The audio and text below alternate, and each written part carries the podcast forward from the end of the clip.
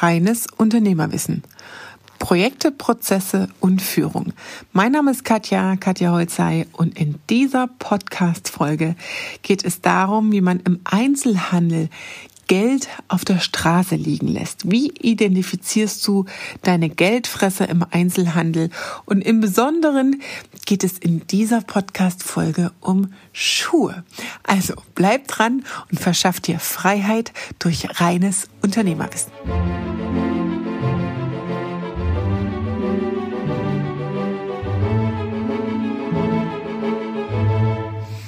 Herzlich willkommen zu dieser Podcast-Folge.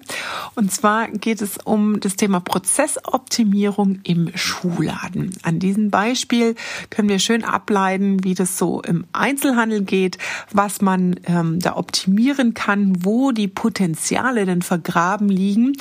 Und zwar habe ich eine ganz konkrete Situation mit meiner Mentoring-Gruppe. Das sind eine Gruppe von Unternehmern, die ihre Prozesse auf Effizienz strukturieren wollen in Hamburg.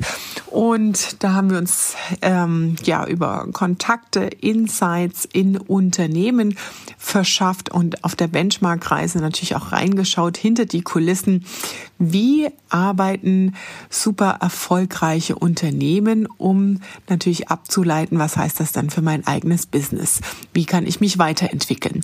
Und bei dieser Benchmark-Reise, beziehungsweise als die Benchmark-Reise rum war, war ich in der Stadt in Hamburg und ja, wie soll es anders sein? Es war Wintereinbruch. Ich war schon zwei Wochen auf dieser Dienstreise unterwegs und hatte keine Winterschuhe dabei.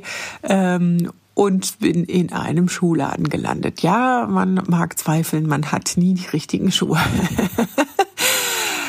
Was habe ich da gesehen? Wahnsinn. Ihr äh, werdet es nicht glauben. Also das ist wahrscheinlich ein Pilotprojekt, so wie es aussah vom Reifegrad her. Ähm, ihr kennt ja es auch alle, jeder von euch Damen und Herren.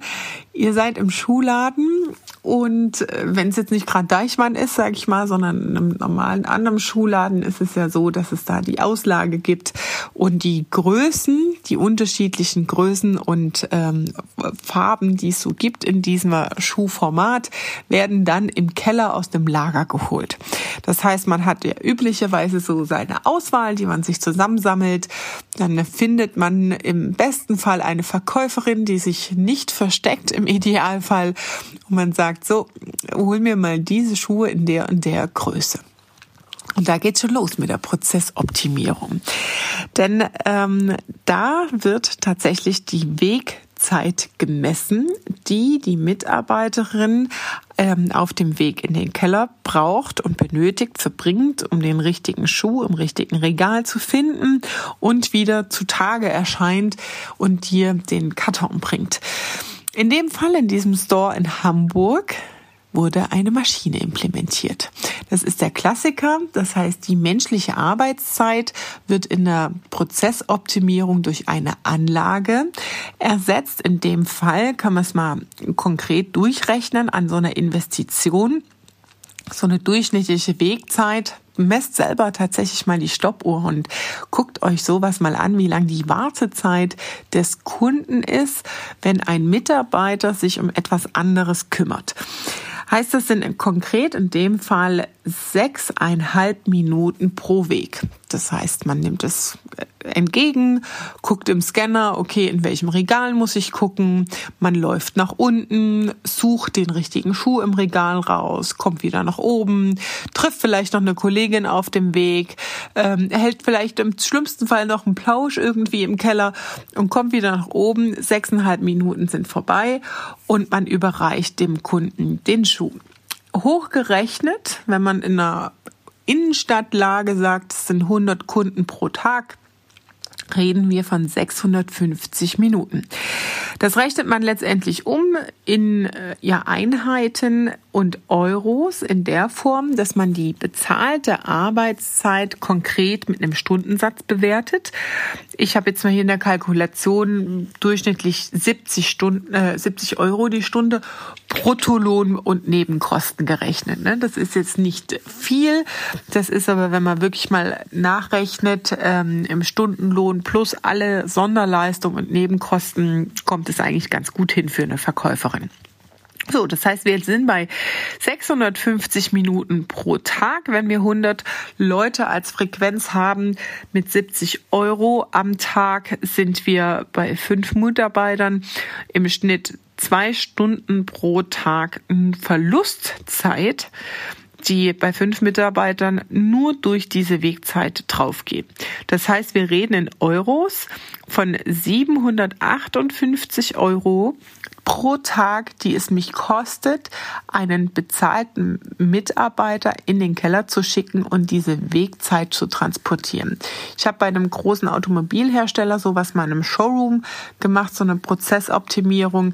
Ähm, da ist es ähnlich gelaufen, da ging es auch um Wegzeiten und Keller und Auswahl von Modellen und so weiter. Ähm, aber wir bleiben jetzt mal hier beim Beispiel Schuhladen. Das heißt, auf den Monat hochgerechnet, 40 Arbeitstage im Monat sind wir bei 30.000 Euro 333 Euro, also 30.333 Euro, die es mich kostet, dass mein Schuhregallager im Keller ist. Und dann kann man ganz gleich, äh, leicht eine Vergleichsrechnung machen. Was kostet mich so eine Anlage, so eine Maschine? Und das kennen wir ähnlich wie beim Apotheker. Ja, man äh, scannt es ein, sagt, das will ich haben und es gibt einen Schacht und an diesem Schacht kommen diese Schuhkartons raus.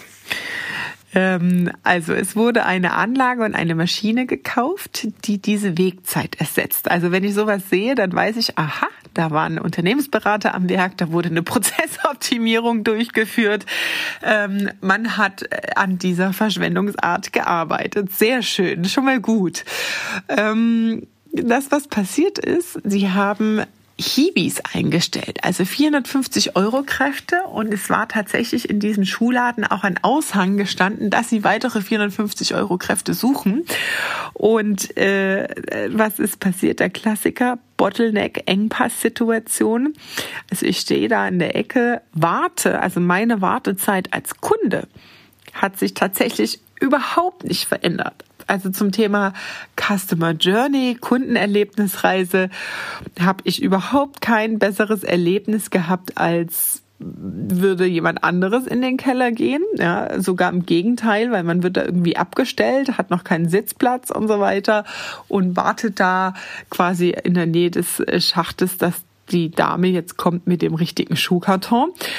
Und ähm, was passiert, was konnte man da beobachten? Also es war ein Schacht, der war ungefähr so zwei Meter breit. Und es waren ähm, sieben Aushilfen, die vor diesem Schacht rumgelungert haben. Das Ende vom Lied war, ein Schuhkarton nach dem anderen kam aus dem Schacht geflogen. Man konnte an der Schachtel erkennen, welche Marke es ist, aber trotzdem musste jeder den Schuhkarton anfassen, um herauszufinden, wem gehört jetzt eigentlich welcher. Und das Ende vom Lied waren, dass sieben Mitarbeiter, auch wenn es Aushilfen sind, sich vor diesen Schacht gedrängt und gedrückt haben, um ihren richtigen Schuhkarton zu finden und das dann dem Kunden zuzuteilen. Also es war ein herrliches Spektakel, das zu beobachten. Und ähm, es hat, also an der Stelle ist es überhaupt keine Effizienz gewesen. Es ist der Klassiker, wenn man sowas einführt, ja. Und das ist dann der KVP-Prozess, der kontinuierliche Verbesserungsprozess, dass man da dann dran schaut, okay, wir haben jetzt den Engpass gelöst, wir haben 30.000 Euro im Monat eingespart, weil wir jetzt diese Anlage hier haben, die die Schuhkartons schickt. Aber der nächste Engpass ist natürlich die Koordination vor diesem vor dieser Anlage, vor dieser Maschine, vor diesem Schacht. In welcher Reihenfolge nimmt man das auf? Wie bedient man den Kunden letztendlich? Und so optimiert man dann nach und nach auch die Prozesse und ja, also es ist mit Sicherheit noch nicht beendet, dieses Experiment. Und es ist ein, mal wieder eine Innovation, ein Pilot in der Stadt Hamburg. Meistens ähm, testet man solche Abläufe erstmal in hochfrequentierten Lagen. Und was mich tatsächlich überrascht hat, war, dass diese Aushilfe, die keinerlei Beratungsleistung gebracht hat, die keine Ahnung, mit Sicherheit irgendwie von Lederschuhe oder sonst was hat, ähm, die mir wirklich nur den Karton gereicht hat, auch am Umsatz offensichtlich beteiligt ist. Das heißt, dass, also wenn wir zwei Stunden bei fünf Mitarbeitern pro Tag sparen, dann rechnet man ja gegen, wie viel mehr Schuhe kann ich verkaufen in diesen zwei Stunden, ähm, wo ja diese verschwendete Zeit in den Keller nicht stattfindet. Ja, ich meine, es ist natürlich keine komplette 1 zu 1 Rechnung weil es immer noch andere Tätigkeiten gibt an der Stelle, ähm, aber es, man kann es annähernd als Vergleichswert nehmen. Und üblicherweise werden genau diese Kalkulationen in hochfrequentierten Lagen erstmal erprobt und ertestet ob das Ganze denn überhaupt auch funktioniert, ob sich das rechnet. Und ähm, diese Dame hatte dann auch solche Kärtchen. Ihr kennt das aus dem Einzelhandel, wenn Mitarbeiter solche Zettel haben, wo ihre Personalnummer draufsteht. Und wenn das Ganze dann abgegeben wird an der Kasse, wird anhand der Personalnummer zugeordnet, wem jetzt hier ein Umsatz oder ein Bonus entsprechend zukommt. Ja, ich bin gespannt, wie sich das Ganze weiterentwickelt. Ich wollte euch hier an der Stelle wirklich teilhaben lassen, a, am Thema Insights im Einzelhandel. Wie berechnet man denn überhaupt Geldfresser in so einem Laden? Worauf ist da zu achten? Ähm, wie geht man vor und auch selbst wenn man so eine Maschine einführt, dass das nicht der Segen ist und dass damit alles erledigt ist und auf einmal ist alles super toll und effizient. Nein, das ist tatsächlich nicht der Fall, denn man hangelt sich dann von einem Engpass zum nächsten Engpass durch und optimiert so kontinuierlich den weiteren Prozess, bis es sitzt und wirklich richtig perfekt läuft und rund läuft.